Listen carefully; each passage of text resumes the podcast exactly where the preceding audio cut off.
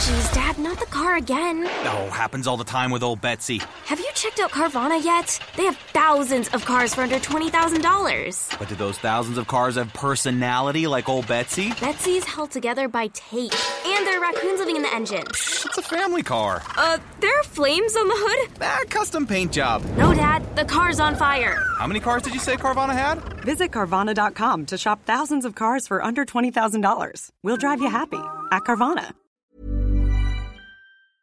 I bet you five great British pounds Ryan Mason is in charge of their first Premier League game. When Arsenal knocks on the door of players, it's a different knock than other clubs. Maybe we'll have a good surprise for you. That's Vieira!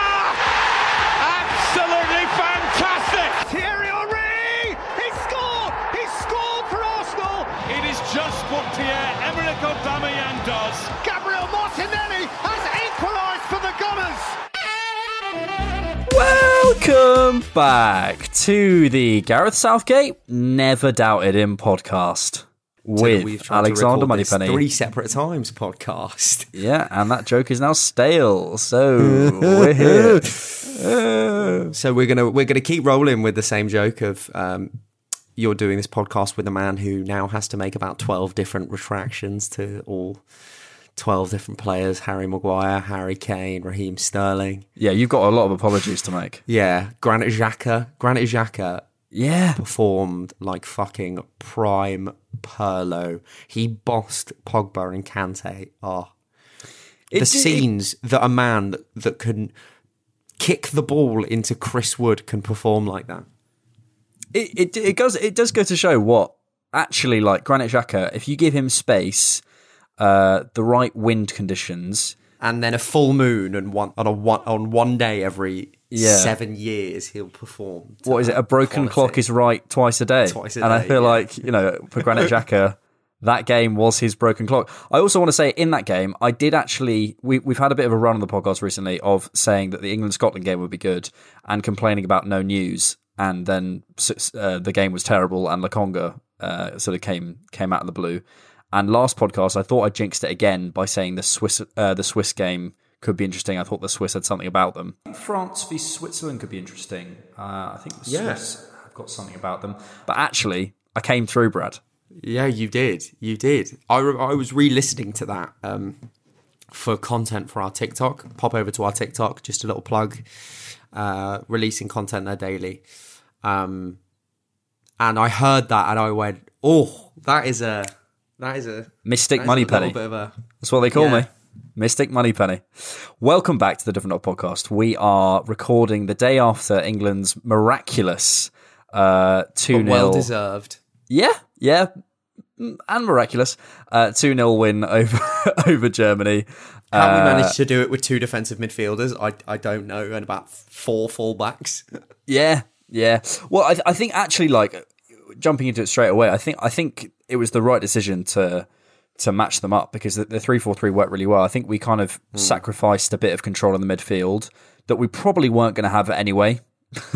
because we don't have a, a Kroos or a or a Goretzka. Like you're talking about, and and this is no offense to Declan Rice and, and Phillips, but like, and they're good. They're, I mean, they're okay standard Premier League footballers.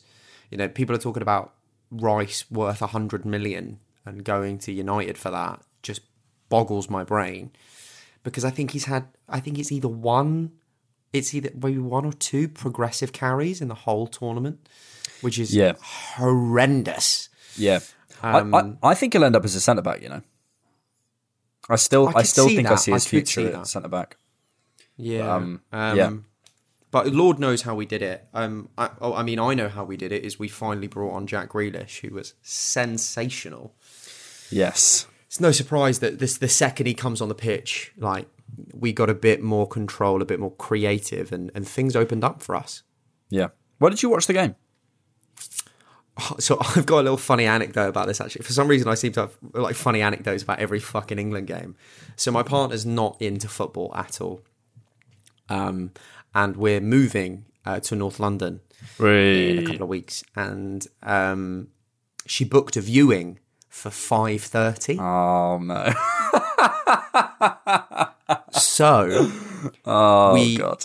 we Okay. got into this pub in in Angel in Islington, right, and watched the first thirty minutes, and then I got BBC iPlayer up and watched What? BBC i the uh, watched the game on BBC iPlayer while we viewed this flat. And when I tell you, this is uh, the quickest flat viewing I possibly could have ever done. And I, I also used to do some work for an estate agent, so I know when they're talking absolute wham. So I just did not allow that conversation. I was just like, yeah, sure, fine, whatever, yep, yep, yep, cool, cool, cool. And just continued watching the game while we buzzed around this flat. And then we went straight back to the pub and watched the rest of the game. I think we must have missed about eight minutes. Yeah. As in, like, but I was still watching it on my phone, which was, yeah. Was the house nice? Good flat? Uh, it was really nice, just too small. Okay, there you go. Brad's review. Um, yeah, listen, I'm I'm feeling really good. Obviously, I don't want to make this massively England based, but we are. Where both, did you wa- wait? Wait, wait. Where did you watch the game? Did you watch it at home? Uh, yeah, just at home with some friends. Just uh, you know. oh, nice, nice. Yeah, it was nice, cute. nice. Just had a couple of beers. Um, yeah, no, it was. I, I'm obviously, you know, we are two Englishmen, so we will talk about the English uh, English side of things before we get into the Euros more widely. I thought it was a really competent performance. I thought, you know, defensively, Maguire, Walker, Stones, uh, Trippier, and and Shaw fa- were fantastic and, and were so solid. And you know, sacrificing a bit of that. I was reading uh, there was a piece in the Athletic by Michael Cox beforehand on basically how to how to stop Germany, um, and it was you know a couple of options that Southgate could have used. They talked about the game where uh, Germany played Portugal and it basically scored four of the same goals, and they used uh, Kimmich uh, sort of basically to overload that right hand side, switch out to the left. Gosens came comes in, and Havertz is there to tap it in, or Muller, whoever it is. And you know, as as I say, sacrificing a bit of that solidity in the middle uh, while keeping you know Rice and Phillips, who I think are, are competent and decent players, but are never going to match up to the likes of Goretzka No, or, or Kroos, right? But they're never going to. We don't have that Rolls Royce, Steven Gerrard, Frank Lampard midfielder at the moment. Um, so you know, and someone like Bellingham could be, but he's not there yet. So I, I think it was really smart from Gareth. He knew his strengths. Um, I, I do want to say uh, Harry Kane dropped one of the worst centre forward performances I've ever seen, and don't do not let a goal convince you. The revisionism no, I'm absolutely not. Yeah, the revisionism is is uh, unbelievable. But um, I think I think it was Stilberto on um, on Twitter that said it well. That you know if if a if a forward isn't running the channels properly, isn't getting themselves in the right places, and is spurning a lot of opportunities, then that's their issue. But if they're not getting a lot of touches, that can also be a team issue. And I think in this case, it's kind of both. We weren't really creative. We set up to counter attack, but then played a guy through the middle who can't run and has cheese for ankles, so also can't hold up the ball sometimes particularly well. So he was redundant in in this game, and whether that's you know Harry's fault or just the profile of player. You know, not every game is going to suit Harry Kane, no matter how world class a striker he is. Um, This is an Arsenal that he- podcast, so it, it was his fault. but he also he also was just making the same mistakes that he's made throughout the entire group stage, and that's treat this treat England like Tottenham and drop into fucking DM to pick up the ball. And it is no surprise that when he stayed where he is good in the six yard box, in the eighteen yard box, he, he was dangerous. You know, hmm. connected well for the first goal, passing it off to Grealish, who got it out to Shaw, and then in the right place in the right time with a fantastic header to score the second. Hmm. You know, he just, I think the issue, and I think this is one of the issues with having Gareth Southgate as manager, is Harry Kane, unfortunate, and I get this just from his attitude and the way that he is sometimes. I think, you know, when people call Harry Kane a model professional, I go, he's not exactly a model professional. He was giving fucking interviews with Gary Neville saying he basically wanted to leave Spurs and would be available for 100 million quid. You know, that's not model professional work. Um, I think he thinks he's bigger than it. I think he does. I think he and he needs somebody to put him in his place, which is why I think he got on well with Jose. Jose put him in his place and said, "This is what you're going to do for me," and that's probably why he was great under Jose. And I think that's what we need Southgate to do to fucking take Harry Kane down a peg and to just say, if just either you stick in the 18 or the six yard box or just off the edge of it, or I'm going to sub you out at 50 minutes because I need somebody to do what's going to win us the game. Mm. And hopefully we see more of that moving forward and more of him in and around those areas because you know he is deadly around there, but just a horrific performance at so It many points. It was, I mean, you know, I, no, no hold up, no running the channels.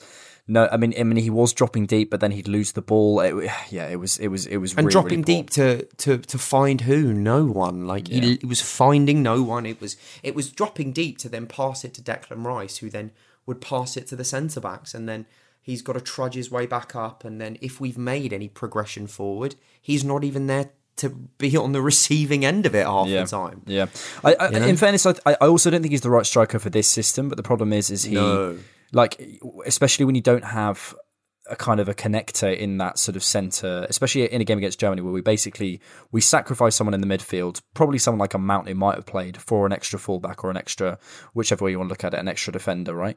But the hmm. The issue is is the only person who basically takes up those central pockets and the kind of zone 14 area is Sterling, right? Uh, But Sterling's not going to be playing those threaded through passes. Sterling's not going to be sort of whipping those balls in. He's going to be looking for, you know, one twos. He's going to be looking for, for connectivity, which again I don't think Kane offers. So, uh, or certainly not not in the not in the form he's in at the moment. So, yeah, it, it was a tricky one, but ultimately. I'm re- obviously absolutely buzzing, and now the route to the final for England. gassed. The route to the final looks well it's either well we've got to play Ukraine and then it's either the Danes or the Czechs um, yes, Czechs we've already beaten I think it'll end up being Denmark who I wouldn't underestimate. I really wouldn't Um, No, underestimate. they they'll really give us a game in the semis if we if we get there because obviously we can't. I don't think we should underestimate Ukraine. I don't think we should underestimate anyone. You know, as we've seen, we've lost Portugal, France, Germany, and the Netherlands in the round of sixteen. You know, and to not ridiculous teams either. You know, Portugal, Belgium. I mean, you could coin flip that. It could have, as in to go for quality, it could go either way. Um, the Netherlands going out is a big shock, I think, to a lot of people. France as well against the Swiss. Like, we've lost four of the biggest teams. One team in France who, you know, we've said, and I still stick by it, they're the only team that could outdo England for quality. Yep. Um, so the route to the final is is big. I think it just depends who we play in the final. I don't know who I'd prefer out of it being kind of Italy or Belgium on the other side, or even Spain. If Spain get there, I think they've they've not been particularly good this tournament. And with Morata up front, you know, I mean, You never know. Pickford's clean sheet record would be is, either going to be in tatters or absolutely safe. you know that clip of Rio Ferdinand talking about Messi and Ronaldo, where he's saying like, "Oh, you know, you know they're they're both great players. Let's not compare them." I saw that video put up against the video of Werner and Morata. It killed me. Um, the but by the way, sort of more more widely, some amazing games. I mean, Croatia against Spain was Oh a fantastic game. Uh, France Switzerland, what a day that was! The Monday. Um, and Belgium, Portugal, I found really uh, sort of fascinating, uh, sort of tactically speaking. It's been an amazing tournament, and I think uh, more widely speaking for kind of international football, there's some interesting sort of narratives. Belgium, I think, uh, in terms of their generation, this feels it's the like end of the cycle. yeah, and and you know, listen, they've got obviously world-beating Albert Sambi Lokonga, who we'll come on to later, but th- there will be you know the likes of Eden Hazard and De Bruyne, who I think are injured for the next round. Uh, Lukaku, Mm-hmm. Both are, yeah. Both um. Mertens, Courtois. Obviously, their their defense is kind of aging out, so I think it's a, it's sort of their last opportunity. I, th- I think in in a year or so, It's their time, the last Cup. opportunity with this completer squad. Lukaku Yeah. will be at the next tournament. of course. Um, I think you know Courtois will probably be at the next tournament. Hmm. There will be certain players that are, but Yeah. defense wise, I'm not hearing any shouts of any unbelievable Belgian centre backs, kind of in the 26 to 28 profile. So, and you can tell that by the fact they're still fucking playing Thomas Vermaelen. But he was great. He was really No, good. I know he was great, but the fact that he's like 34, 35 years old and still being played alongside Alderweireld and uh, is it is it still Vertonghen as Yes, well? it's Vertonghen, Alderweireld, and Like- Marlon. You're you're talking about three players who are 34. Like they're gone now, and then we're not. There aren't. I, I don't. I can't think off the top of my head of any particularly like world beating centre backs for them. Then when they, you know, De Bruyne will be another two years older. He's already twenty nine, I think. So he'll be like thirty one, starting to age out. Yeah, You know, this the is end the the end of the cycle because what you need and what they've got is almost the perfect recipe. They've got some good forward talent who are in that kind of 26 to 28 age profile, good midfielders who are in kind of everywhere between like 24, 25 up to kind of near 30, and then a solid defense. But then this is the end of that cycle because parts Mm. are going to go Yeah, and it will be decades. It's like, you know, we've not really had a good squad probably since 2004, I'd say. 2004, certainly not this good, 2004, no. 2006, no, 2004, 2006. You know, you're talking about that kind of squad, and then, then, and then, exactly what happened to England is going to happen to Belgium. Pieces fell away, people retired, and then you're left with, you know, you've got world class talent up front, but not good central defenders.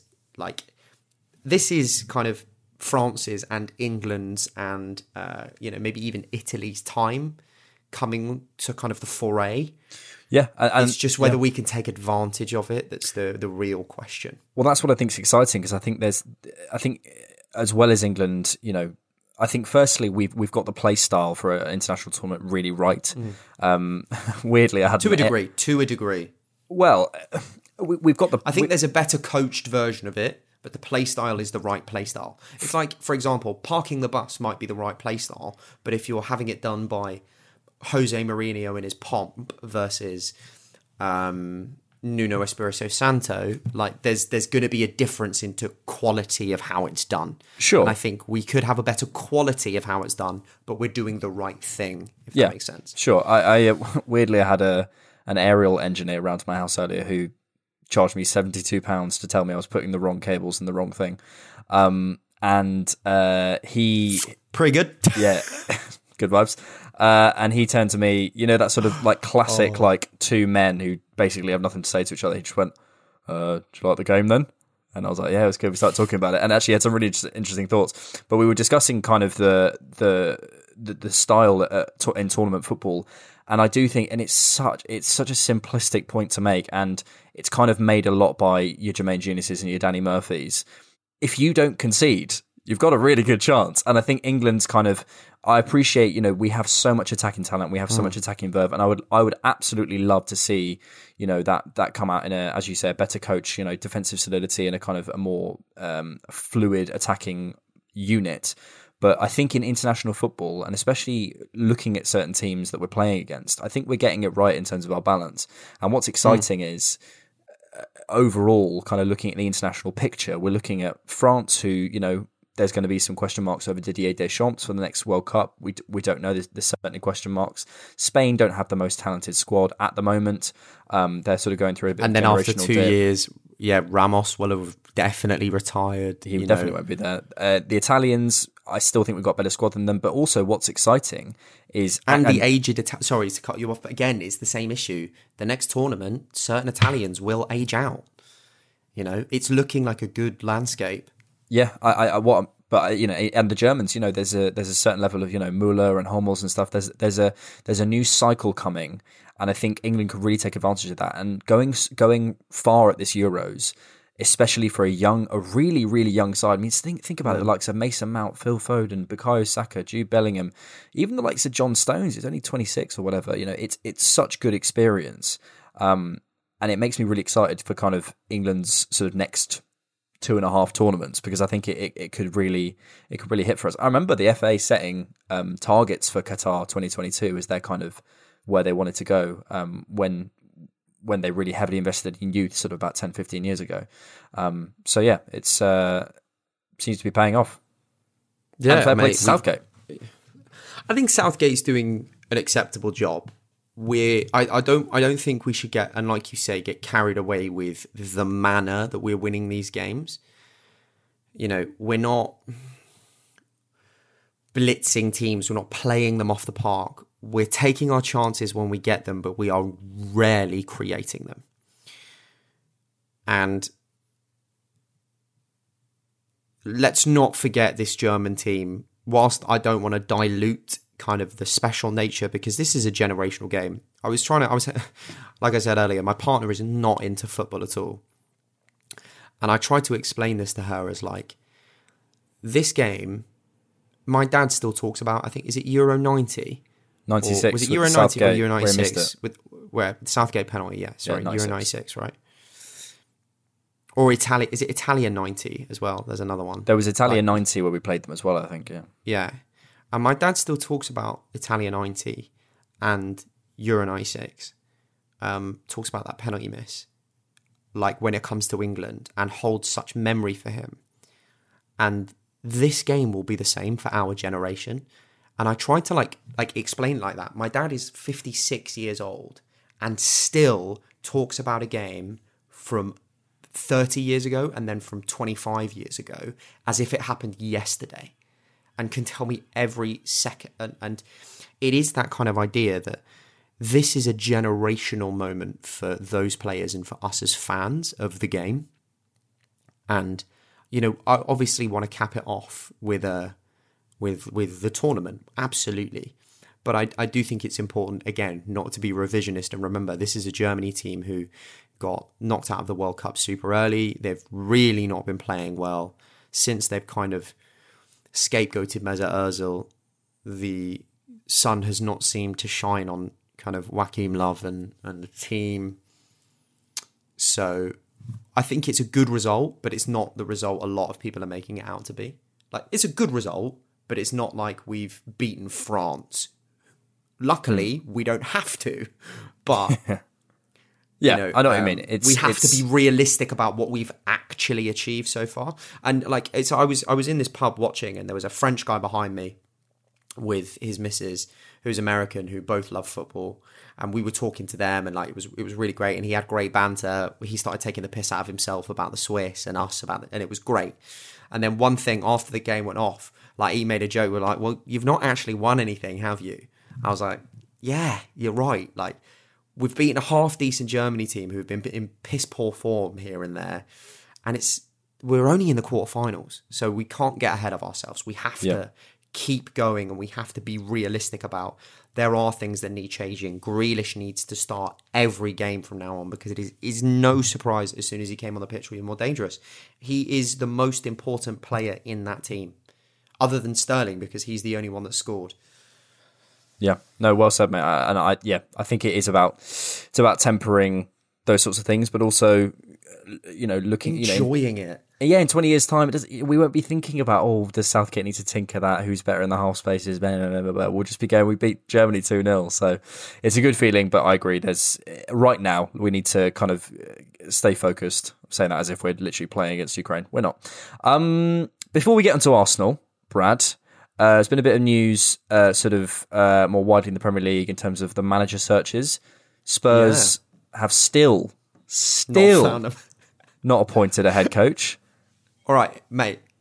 I bet you five great British pounds Ryan Mason is in charge of their first Premier League game. Really? Yeah.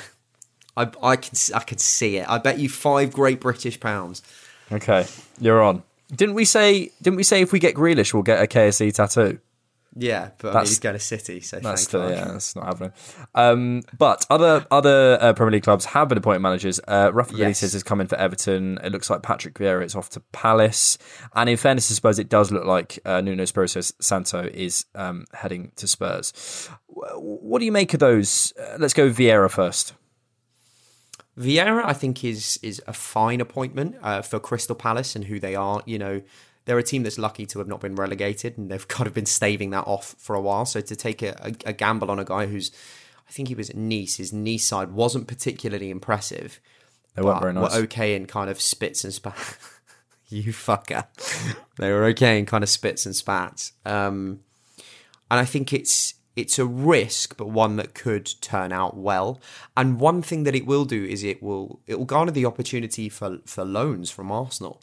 You know, Patrick is going to have a great relationship with the club, and there is opportunity for us to send people over there, and you know him to sell us Zaha for like two and a half million quid. Um, Oh, is he literally just been announced? Literally, as I just clowned Fucking Spurs. Crease. And literally, as I just bet you five pounds, right? Yeah. All right, I'll buy you a pint next time I see you. I'll That- buy you a pint next time I see you. That age very poorly. That timing, that fucking timing, Jesus. Um, but I think I think the the the Vieira move to uh, Palace is is a decent one because they've got nothing to lose, have they? And Yeah. if it works out, it works out. If it doesn't, I, I can't really see them getting relegated anyway because I think that there's much worse teams like fucking Newcastle with Steve Bruce in charge. Yeah, I think Um, I always think with Palace, it must be a really hard thing to be a fan of a club like that because they appear to be content with just staying in the league. So you're basically Yeah, just watching, just watching yourselves be happy, be, becoming between basic, basic, basically coming between eleventh, tenth, thirteenth. eleventh and sixteenth or whatever it is, and, and that's sort of your your career. So I think with Palace, like calculated risks, like appointing a Mm. coach who could probably get you maybe who knows? You know, probably what would be peak Vieira might be like what, like getting the Europa League or getting a, co- a Conference League spot or something like that would be would be a really really good achievement. But but ultimately, you have to try something, and they can keep appointing managers like the likes of Hodgson. But I think for Palace, it's a it's a calculated risk. He's had some experience. He's not he's not. Um, He's he obviously Premier League experienced as a player doesn't mean much as a manager, but but certainly knows the league and knows knows a lot of the people in it. So um, yeah, I, I, it's it's a it's a good it's a good appointment. Um, Nuno, I think his star has massively kind of fallen off. I think it's a bit of a panic appointment from Spurs. is. It's, it's a. pa- It is entirely a panic. And I appointment. think- the man was off to Crystal Palace. Yeah. like that was his level. The man was off to Crystal Palace two weeks ago. Yeah, I bet he can't believe his luck. But I think you know it's it's seeing those those like elevens of like you know the managers that Spurs have gone for and like Nuno in goal and stuff. And the thing is, if you're getting to like this is I, I, I, was, I literally don't give a fuck about Spurs. I would obviously much prefer that Levy stayed in charge forever. They get relegated. They liquidate the club. Harry Kane can never play football again. That obviously that's the dream, right? But Yeah, if I'm a Spurs fan, I would be fucking fuming at Levy. Fuming. How poorly he's handled this. The thing is, and it's again, it, it's it's a kind of I'm getting angry on Spurs' behalf, but it's again, it's a complete lack of control of the narrative. There's certain things you can't control that journalists will get involved in, but when there's 11, 12, 13 but I don't think it's. I really on, don't think on, it's. A, it's a, oh, sorry, sorry, sorry. when there's 11, 12, or 13 candidates, We're so that you- passionate about Spurs. all of a sudden. yeah that you you've not like that you've that you basically you've you've gone for and you know you can people can clown you for and stuff and obviously it doesn't really matter what you get clowned for but Nuno comes in and knows he is what the 11th or 12th choice how, you know, how confident is he going to feel walking into that that Spurs dressing room with the likes of Hurricane with the likes of Son and convincing them and not only Nuno convincing them but Kane being convinced of Nuno going like well mm, to is this the guy. Yeah, yeah, yeah, who. I want who was tanking with Wolves But to jump in, there's a there's a few things there. I th- I don't think it's I think it's less about controlling the narrative and more about how poorly it's been handled because they've created the narrative in the sense that they keep fucking up with candidates. You know, to get to your eleventh candidate for a role in the Big Six when realistically Leicester should be in the Big Six over Tottenham is embarrassing. You know, it really, really is. And what it will do is it will stunt their transfer work and it will stunt all of the things they need to do. The big issue also has to come if this has been a problem since they sacked Mourinho. One of the big reasons that was rumoured that they sacked Mourinho, what, six days before a final, is because when Conte was sacked by Chelsea after winning the Premier League, he sued them for wrongful termination and he took the case to court and said, I did my job. I won them the Premier League and they sacked me. And he won and he got an extra payout because of it. And the rumour was that Levy looked at it and went, even if like if Jose if Jose wins this, we're going to want to sack him anyway because of how poor this has been, and then he might be able to sue us for more. So we'll pull the trigger before we'll save ourselves some money, and that is the entire that is the epitome of Tottenham Football Club. They care more about the balance sheet than they do about their fans and the enjoyment of that. And if I was an Arsenal, if this was Arsenal, and we'd we'd done that and then got to our 11th candidate, I'd be fucking livid. But on this whole getting to the 11th candidate thing, the new Celtic manager, I don't know a lot about him or his tactics or his style. His name's Ange Postecoglou. In his first press conference, he said about um, because he wasn't first choice, and it's obviously widely reported. And somebody asked him, and he said, "Well, it doesn't matter whether I'm first choice or whether I'm second choice.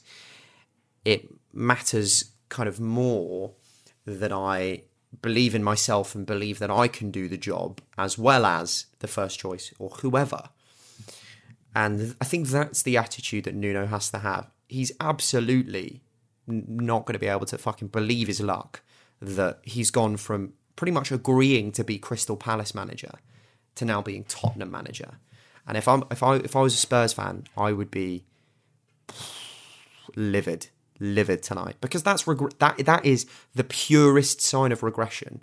You've gone from Pochettino to a haggard Mourinho to now Nuno. This is like he's like Harry Redknapp or like what, what it was like bloody Sherwood again for them. Like this is embarrassing that you've had to poach a manager that was going to Crystal Palace because you couldn't get any other manager to come to you. And Brad, I Unlike- absolutely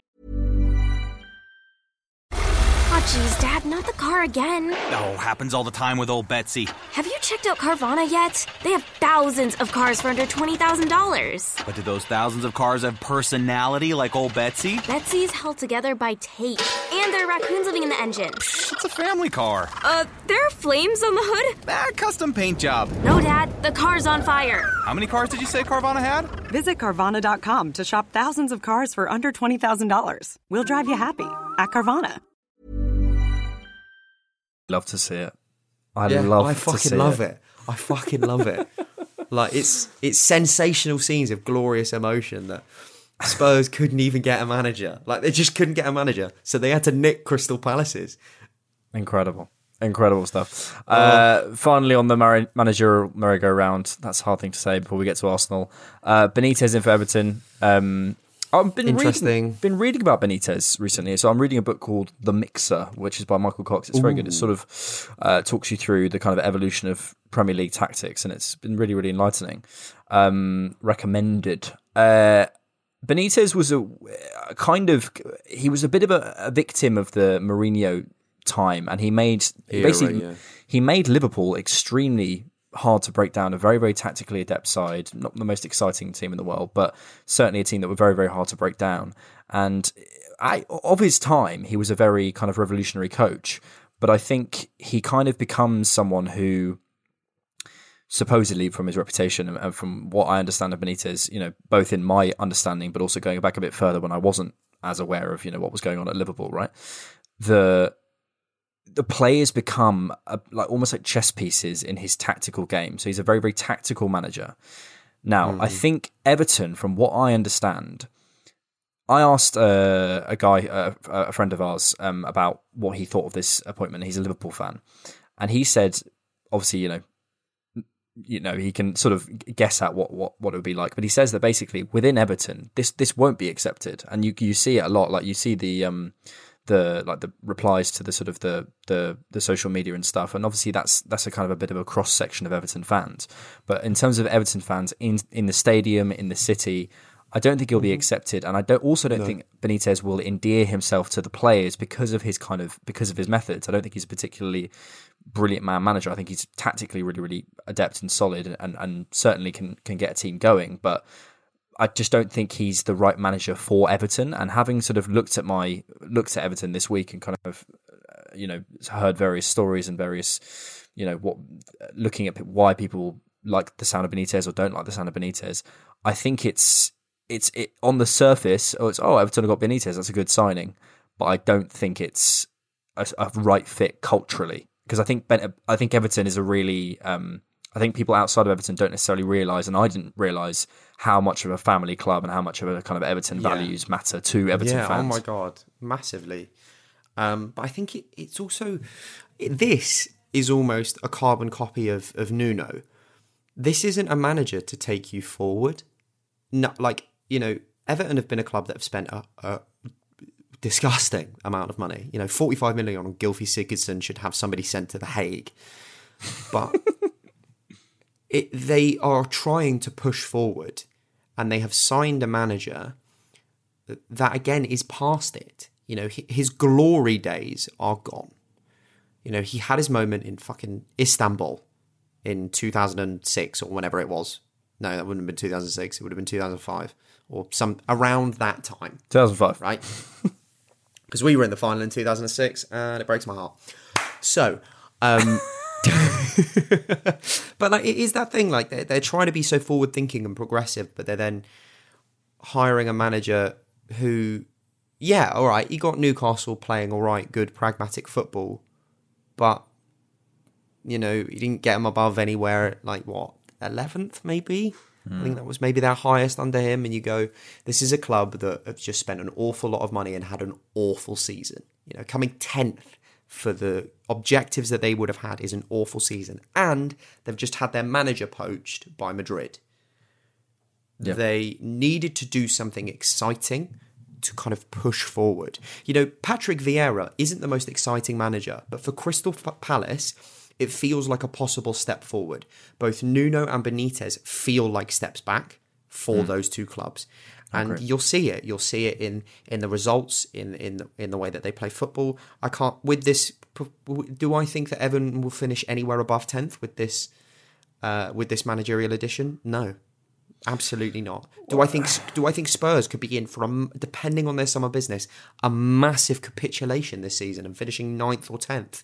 Yes, I really can. Do you want to ask yourself another the question? Answer it yourself. Go for it. Uh, do I really, really need to eat some food? Absolutely. Good. Thanks, Brad. Uh, yeah, no, I, You asked me to do it, so That is thought I true. Just give it a shot. Uh, yes, no, I agree. I, I, I do think for Everton, it's, oh, I think it's, for Spurs, I think it's it's less debatable. For Everton, I think on the f- face of it, it might look like a good appointment, but yeah, I do think it's it's a step back for both, which is good news for us. And speaking of us, let's talk about us. Us, Let's do it. Being Arsenal Football Club, Us. Yeah. uh, us, Because we are Arsenal Football Club, Yeah. not you, They- listeners. Me and Alex. Yeah. yeah. They literally don't know who we are. Um, so, sort of working through from absolute bum fluff uh, kind of rumors to the more sort of solid stuff. Uh, Nketiah posting the, the hourglass sand timers on his Instagram. What do you think that means, Brad? Hashtag journalism. Hopefully, hopefully that he's leaving. Yeah, I do find the whole like footballers putting things. Do you see the thing with Gabriel and uh, Renato Sanchez? Oh, that got me. Yeah, I bet it Oh, did, Brad. mate, if we sign, if we sign Renato Sanchez, Did you get a hard on? I fucking would, mate. I fucking would. He would be. imagine him and Partey in the midfield. I do think it's a bit of a weird one though. The way football is like you know like when they're going to sign a contract, they put you know like cryptic clues up and stuff, and you're just like, I think it's. why? It'll be one. Of, I think it'll be one of two things. Just to quickly delve into the topic, it will be agents putting pressure on clubs and telling their client to do that, so that it Yeah, I don't think about that. they can they can leverage it in certain ways. You know, like with Balogun and the fact that he might have left on a pre-contract agreement, some of his tweets probably could have leveraged him into a better position to get more money. Yada yada yada yada yada. Or it's PR by the clubs. You know, if for example, uh, like apparently it's been rumored. I, I know I don't know if we're going to come onto this because uh, my phone died literally as you sent me the agenda um, for this meeting today. Uh, but the ESR new contract, there, um, there's rumours that the the deal is done, but it's just not signed because he's on holiday with his family. Like they've agreed the terms, they've agreed the finances. It just the finer details need to be sorted out. Arsenal could go to Smith Rowe and say, "We want you to tweet this because it'll get the fans buzzing." And it's that kind of thing as well. So it kind of is on the both sides of the spectrum. It could be agents trying to leverage themselves into better positions, or clubs just trying to build some PR and some suspense, so that when they do announce it, it, it is a bigger thing and a almost a more impactful Yeah. thing. It's it's shaking the champagne before letting the cork go. Oh, that is a great metaphor, Brad. Yeah, I, did, I didn't even think about that. Yeah, that's that's probably a good shout, and I think it's you know maybe it'll, for example, with Aubameyang, I don't think there was any real chance of him leaving. So all that kind of I don't even know like what are they called? Egg timers? No, sa- hourglasses, Yeah, uh, sand, sand, sand glasses, sand, sand, timers, hourglass, sand timers, sand timers, something. hourglass, sand Sand glass timers with sand. In them. I don't think there was any real uh, chance that he was actually going to leave. But um, but what it did do was build a lot of anticipation and probably like boost shirt sales when it does finally happen and. Oh, probably yeah. boost you know like and that's why clubs do big announcements of things they you know they make videos of Alexis Sanchez you know playing piano I mean ultimately it's capitalism so there's got to be some kind of financial imperative and I'm sure there's some evidence that basically the longer you build up to something the more the as you say it's the I couldn't put it any better myself it's, it's shaking the champagne bottle before it happens um I thought we were going to have a bit of fluffy dialogue about that and that's actually turned into a really good point that I'm going to take forward, Brad, and repurpose for myself. Um, I'm glad. You'll hear it again in a couple of episodes. I'm like, it's just, Yeah. it's just shaking the champagne bottle. That's what it is. You'll go, oh, I, I said that. Uh, yes, uh, we should come on to the Smith Rowe bid. Supposedly, uh, there's been another bid from Aston Villa. We've kind of covered the the PRE side of why Aston Villa might be doing this, and I think They're just a joke club. Like it's not going to happen. They just need to take their money and piss off somewhere else. Well, listen, they may, I, I actually think Aston Villa probably have an interest in Smith Rowe, but they know they absolutely Arsenal know. have an interest in Messi. It's not going to fucking happen, is it? Like Arsenal. Do you know what I mean? It's Well, like me yeah. saying it's like me saying I've got an interest in owning Amazon and being Jeffrey Bezos. It just doesn't fucking matter. Do you? I reckon that'd be awful.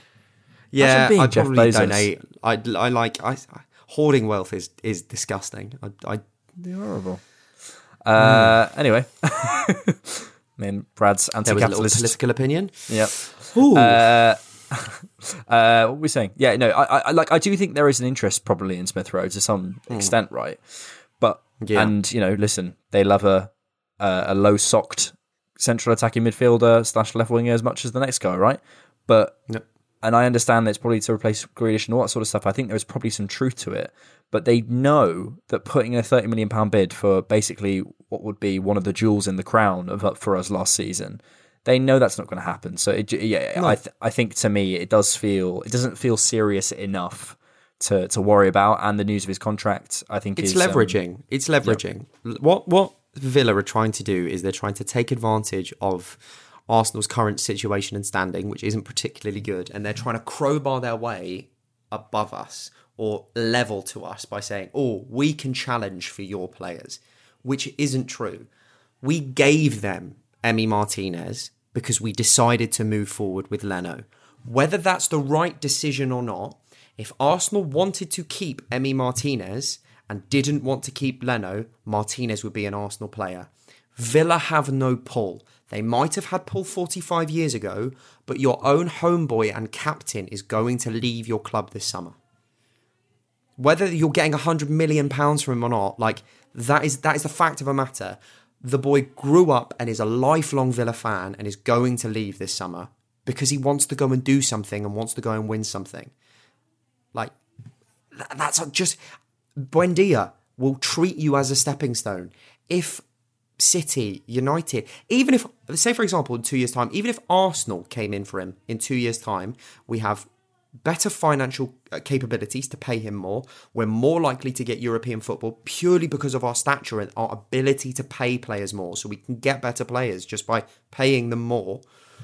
Like they are trying this is the this is my issue with the Premier League is it's because it's set pretty much six or seven clubs up this way. But it is going to be hard, and I don't think it's going to happen for a long, long time for any club to leverage somebody out of that top six. And the only club that's probably going to be leveraged out is Tottenham because they're in a billion pounds worth of debt, and they're about to lose their their best player probably in Harry Kane. I don't think it'll happen because it's too much money, but they're leveraging the wrong people because Arsenal aren't going to sell, and all it does is it's making them look a bit like clowns to me. Anyway, I'm just going like. It's like, what the fuck are you doing? It's like when Jake Paul starts challenging fucking Conor McGregor. You're like, what are you doing? It's just like, that. It's it's Yeah. uncannily it's literally that like pet. Yeah, or like when what was it? Was it um, Tyson Fury's brother who was on and it was on like Love Island or something? Is challenging Jake Paul to a boxing match, and I'm like, this is This is embarrassing. It's all what posturing. are we doing here, lads? Yeah, it's all possible. It's all just like, look at me, I'm a I'm a big boy. Yeah. I think off. I think Smith Rowe will sign his new contract soon. Um, I just and always I, th- I think you're right. There's probably some degree of of agent talk, of some degree of the club, you know, the club's posturing and all that sort of stuff. I, I I'm not. I think the Smith Rowe. I'm I'm the most relaxed about Smith Rowe signing a new contract that I have been out of like Saka, Aubameyang, Martinelli, Balogun. Like I, I'm the most relaxed, 100. percent Yep. um, so yeah, I think that'll happen soon. Uh, so three deals that look pretty likely to happen, or certainly there's some real concrete uh, interest. Uh, starting from sort of maybe the least concrete at the moment, Ramsdale. Uh, it's still. it's still. I'm just uh, gonna turn my light on. 'cause yeah. It's got dark. Still rumbling on. He's he's gone. He's he heard the name and just left. Uh, it's still rumbling on as a as a kind of saga. Uh, we've had a look uh, during the week and we've had a chat haven't we about you know in terms of what he's like and his numbers and you know obviously I think he's he's one of the It's long difficult to profile a player statistically that plays in such a different system, but yeah. quality wise, he's not. yeah He's not an upgrade on Leno. He's not. So why are we? That's that's. I think that's the difficult. That's the difficult part of the conversation. Is like, I can understand the logic of signing Ramsdale if he's willing to play second fiddle to Onana when Onana can can play, and if we sign Onana as well. But for me, it personally makes no sense to sign Ramsdale, who hasn't shown anything of note, really. Like, there's been no, oh my god, look at this. Like, like for example, Sam Johnstone, who's just been relegated, right? You, you, people could point to, oh my god, look at that kick out for the goal against Chelsea and the five three or whatever, and you can go, that is a piece of brilliance. Of like, he's done well, he's put it on a plate. There isn't something that I remember from the last season of people going, oh my god, look at how good Aaron Ramsdale is. so And I think I that- do I- have one of although that's okay. What one? What? What? There, well, I mentioned it before on the podcast. Uh, there was a moment in uh, the Sheffield game away at theirs. I, I, I think there's two sides to this Ramsdale thing, and the Arsenal Vision podcast did sort of had two people on either side. It was Clive and uh, Elliot. Clive making making the point, and I'm just placing them out there, not necessarily giving my opinion just yet. Clive making the point that essentially, you know, he's been player of the season at Sheffield the last last season. He was player of the season at Bournemouth the year before, and he was player of the season at Wimbledon the, the year before that. If you ask fans, they often have, uh, or it's it's a good barometer to know that the fans have been voting for their player of the season, and he has won it every every single year. Now, I understand there'll be someone at Walsall who is the player of the season Yeah. every single year. Some I understand. Burnt that. Albion, like Sure, but it's but it's a, it's if we're looking for positives on this side of the argument, it makes sense. He's an under twenty. Yeah. He's an under twenty one England international. He's still young, twenty three years old. Probably got ten years of his of his uh, career left. He is Premier League experienced. He's had two years in the Premier League, maybe even three. Um, he uh, uh, he uh, yeah th- th- I think there is a certain amount of and I and I also think his distribution is pretty good. Uh, he's a good size. Um, I think he you know he'd be homegrown. There's there's a quite a lot on the positive side, but Elliot basically made the point, which I kind of sit sit towards. Is firstly the fee is astronomical, and that for me is, Yeah. is just is the first is the first thing to go no, and secondly we we can only guess at the moment whether he'd be good at playing out from the back. Because sure, we can sit here and go like, oh well, you know, at some point, you know, you know, yes, they play in different styles, and that explains why Ramsdale kicks long, and that's why we haven't seen him do much great distribution. We don't know, so we why would we spend 25, 30 million on a, essentially what would be a gamble when there is someone like Onana available for such a low price? The problem on who that does side, exactly what we need. yeah, and we and, and who we know can do that. That's that's the that's the Yeah. difficulty. The only caveat I'd put to that point is that obviously Onana can't play until November, I think it is, and that complicates things. I think the Ramsdale deal all depends on uh, what happens with us, kind of goalkeeper wise. But the point I'm trying to make is, I think there is definitely an argument for signing Ramsdale. I think there is an in the same way that there is an argument for signing Ben White. But I think there's a but there's there's an argument for signing any player. Yeah, but but there is a but but yeah, but essentially that was the point. In That the, doesn't mean it's a good one. No, but but I suppose I, I see a lot of kind of like, oh my god, what the fuck are we doing? And I don't think it's that bad a deal. Is what I'm It's pretty. uh, It is pretty. No, but as in it's. But that's you, what you're saying is it, it isn't a bad deal by caveating it with certain things. It is a bad deal because you're talking about it for like the price that it is. The price isn't changing. That's what it's looking like it is. So we can't like if we have to look. It's like with Ben White. We have to look at all aspects of the deal and go: Is he a good player? Is it value for money? Does it take us forward? I think they're the most like three important things. Ramsdale is not good good value for money. He's been relegated twice, and we're looking at giving them exactly pretty much what they paid for him, even though they've just been relegated. Does he take us forward? Not particularly right now. Could he in a few years? Yes, but are we willing to wait? And is he good enough? Right now, I'd say no. You know, from the very little I've seen of him, he's not an upgrade on what we've got. So why spend that money? And then again, you have to look elsewhere and go, seven million pounds for Onana makes so much more sense. Keep hold of Leno for another season, and then, you know, sell him with a year left on his contract come the end. Come the end, and that is a, that is the smarter move because the one thing that we do have with Leno is what 18 months now of experience of teaching him how to play out from the back. Whether he's good at it or not is neither here nor there. We don't know whether Aaron Ramsdale's good at it or not, so it doesn't matter. Yeah, no, I agree.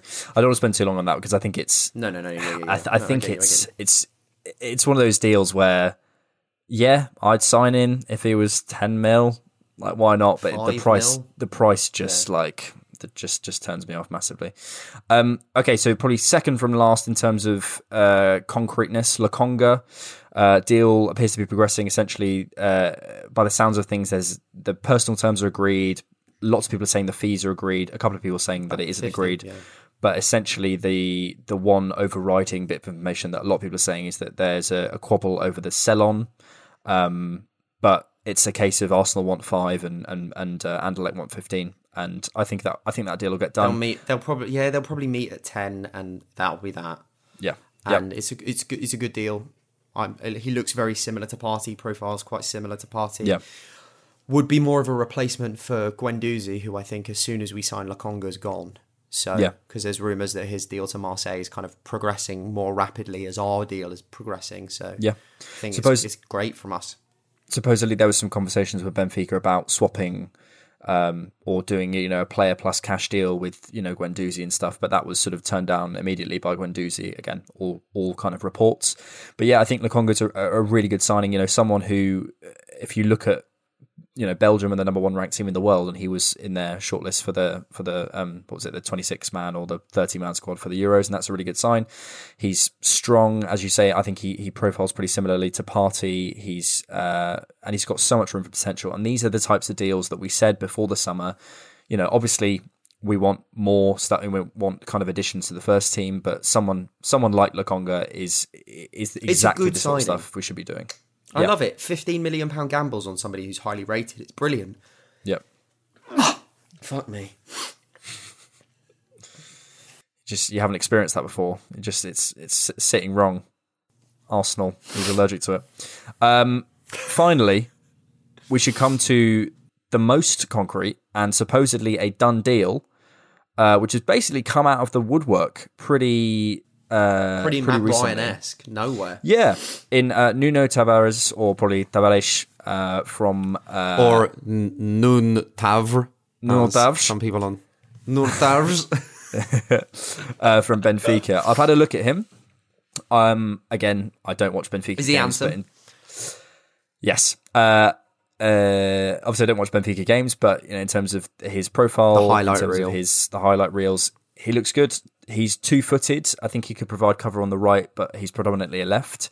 Um, he's quick. He rides challenges well. He's got like something like four assists in eleven league games. He normally plays uh, back up to Alex Grimaldo. Um, uh, I said this all in a, a TikTok. This is all coming out exactly in the same way as I said it in TikTok. It's very weird. Uh, but there's a question mark though on a number of things. Uh, firstly, there was a video that came out from uh, basically it was him and his barber essentially slagging off Alex Grimaldo, um, which isn't really a good sign. He's a young guy; it may have just been a mistake and whatever. But also, lots of Benfica fans saying um, that essentially they're, they're they're happy he's going. They think he's rubbish. Obviously, you'd get Arsenal fans who'd say anyone's rubbish. You know that, that might not be representative of the of the overall feeling. And there is also another question of a of a 21 year old because when when Arsenal said young left back, I presumed they meant like 18, 19. At 21, coming to a club where you've been second choice somewhere else. Um, you know that you're going to be behind Kieran Tierney in the pecking order, cause, and he's just signed a new deal. Is it a concern? Um, it, it may well be a case Not of at all. okay, interesting. because for me, like to have that attitude about Grimaldo, who's however old and and you know is an one and like an established international, like I don't think he's. I think it, it. Hopefully, it gives him a fire to want. Look, I love Kieran Tierney. Kieran Tierney is uh, probably either probably one of the first, if not the second name on the team sheet for me when it comes to Arsenal. It's either Tierney or Saka. It's a coin toss between who I would put on first. Right? Tierney is somebody who I want to be future captain of the club, but would I love to have a left back who's not that far away from him, pushing him so that if he gets injured, if you know, fatigue sets in and we need somebody, he can play and has the mentality to want to seize that opportunity, then yeah, oh, I'd love it. And I think that as much as it's about one, we don't know how it's gotten released on the vid on the slight amounts of video that I've seen. He doesn't say anything. His barber does, and he's just like there nodding. Everyone talks shit. Everyone talks shit. We play five aside, and me and Shane talk shit to each other we me and Shane are the two goalies of like our five aside game on a Sunday, and we like and we just take. Do you know what I mean? Everyone talks shit and everyone throws shade and everyone throws banter, but like hopefully, like I'd love for him to have that kind of almost like I want I'm going to be better than you, even if he's not, because it will at least push him to be better. Something we've lev- levied. Sorry to go on about it, but we've levied at players for so long at Arsenal is they haven't had that mentality. They haven't wanted to die to get on that pitch. I think this is a great move. I have no clue if he's a good player, but I really, from the profile, from the stats, he's not played a lot, but it looks like a decent deal for a decent fee. Yeah, yeah. Overall, I'm really I, I feel really comfortable with it. I think it's again similar to Lokonga, a really the the kind of deal that we should should absolutely be doing. There's some question marks, but there's always going to be question marks. I think you know, with every, especially a young player coming from a different country, you know, that you're never going to sign anyone without any any kind of question. And you're right, you know, of course there is the side of looking at it is a question about his professionalism, but there's also this, you know, the question and it's also just based on one video, frankly. But you know, there's things about Benfica's fans. But on the flip side of that, is it the you know the, the kind of the, the edge that that player has, as you say, can push can push us forward and be, you know, some, uh, some some Arsenal fans say Guendouzi's shit when he's not. well, You know, but, but oh, also, we're losing no one. He's shit, but like you're like he's not. Like it doesn't mean it's factually true that he's a shit player. It could just be that the personal opinion of the fans is they don't like him anymore. Yeah, and Guendouzi is a good comparison because again, he's someone with a bit of you know, it's difficult to say you know attitude problem, but you know has had incidents that have happened, or certainly there's a there's a split decision, and there seems a bit of a you know a kind of a fiery character, but managed well, and also you know Arteta is signing him, so I think there's going to be a lot more of a a kind of uh, perhaps more understanding side, especially as he adapts to a new country. If he is someone like that who is a bit more fiery, I think Arteta will like that. I think he'll like. I think um, it's also very different because Guendouzi went from playing 50 games in a season to five. Yeah. Do you know what I mean? Like Yeah. Guendouzi went from being like one of the first names on the team sheet for Emery to being a rotational option for Arteta, and I think that's where a lot of the friction probably comes from. We're not going to have that issue with Tavares. Yeah. Uh, when slash if he does sign, I'm working on uh, getting some Benfica experts on to have to chat through uh, Nuno Tavares. That'd be great. Uh, but yeah, I'm I'm I'm I'm excited about it. I think it could be a good signing. Positive about it, yeah. We shall see. All right, Brad, we've just All got mate. time. For Arsenal trivia. Last time out, I asked you. Uh, Mavropanos last went on loan to Germany during the 2019-20 season, making 12 appearances with which club on loan from Jan- in January 2020? I think I know this. Go on, Brad. Oh god. Go on. Is it is it Nuremberg? It was Nuremberg. That's two in a row, Brad. The knowledge. is Two in a row. Love that. Uh, Arsenal were the first English team to name a full matchday squad, including substitutes of foreign players, when they beat Crystal Palace 5 1 on February 14th, Valentine's Day. What year? Arsenal were also the uh, Arsenal were the first English team to name a full matchday squad, including substitutes of foreign players, when they beat Crystal Palace 5 1 on February 14th, Valentine's Day. In what year? Any guesses, Brad? 2002. You'll find out next episode. Oh. I love that we planned to record for 45 minutes and it's it's And come it's to been an an hour. hour. Yeah. Yeah, but well, well, shit happens. We'll get better at that. You just you just chat, don't you? We just love football so much. That's the problem. It's so it's so good, isn't it? Honestly, darling. Uh, Honestly, pleasure as always, Brad. always my friend. Always. Uh, thank you so much for listening. Keep it different, knock. Check out our TikTok. Uh, we've got some content planned soon with uh, various Arsenal podcasts and stuff. We're going to try and get some more people on the podcast. We haven't had that for a while. Absolutely. Uh, yeah. and we will uh, keep up in the levels. Me and Brad will keep, you know, watching football, trying to understand it, trying to get into it. Maybe one day, Brad, one day, they will announce us as the co-technical directors of Arsenal Football Club, which is the actual goal. Which is the goal That is of the this goal. podcast. That's the real goal. That's Yeah. the real goal. Imagine, quite seriously though, if so, if if they announce Clive Palmer from the Arsenal Vision podcast as Arsenal technical director, I wouldn't be upset. No, I'd be I'd- so fucking. Down be buzzing. He's so smart. He's so smart. He's a fucking genius, mate. Uh, he's not as funny as our podcast, eh, Brad? That's what we've no, got going. he's not. We've got the gags. We've got the gags. Shit as they are. All right. Uh, Fucking hell. thanks for listening. Keep it different, knock, and we'll see you later. See you later, guys. Bye bye. Thank you so much for listening to the Different Knock podcast. Please hit subscribe or follow on whatever platform you're using. If you'd like to support the show, you can find us on Patreon and buymeacoffee.com, find us on Twitter at diffknock, and visit our website, thedifferentknock.com. Thanks.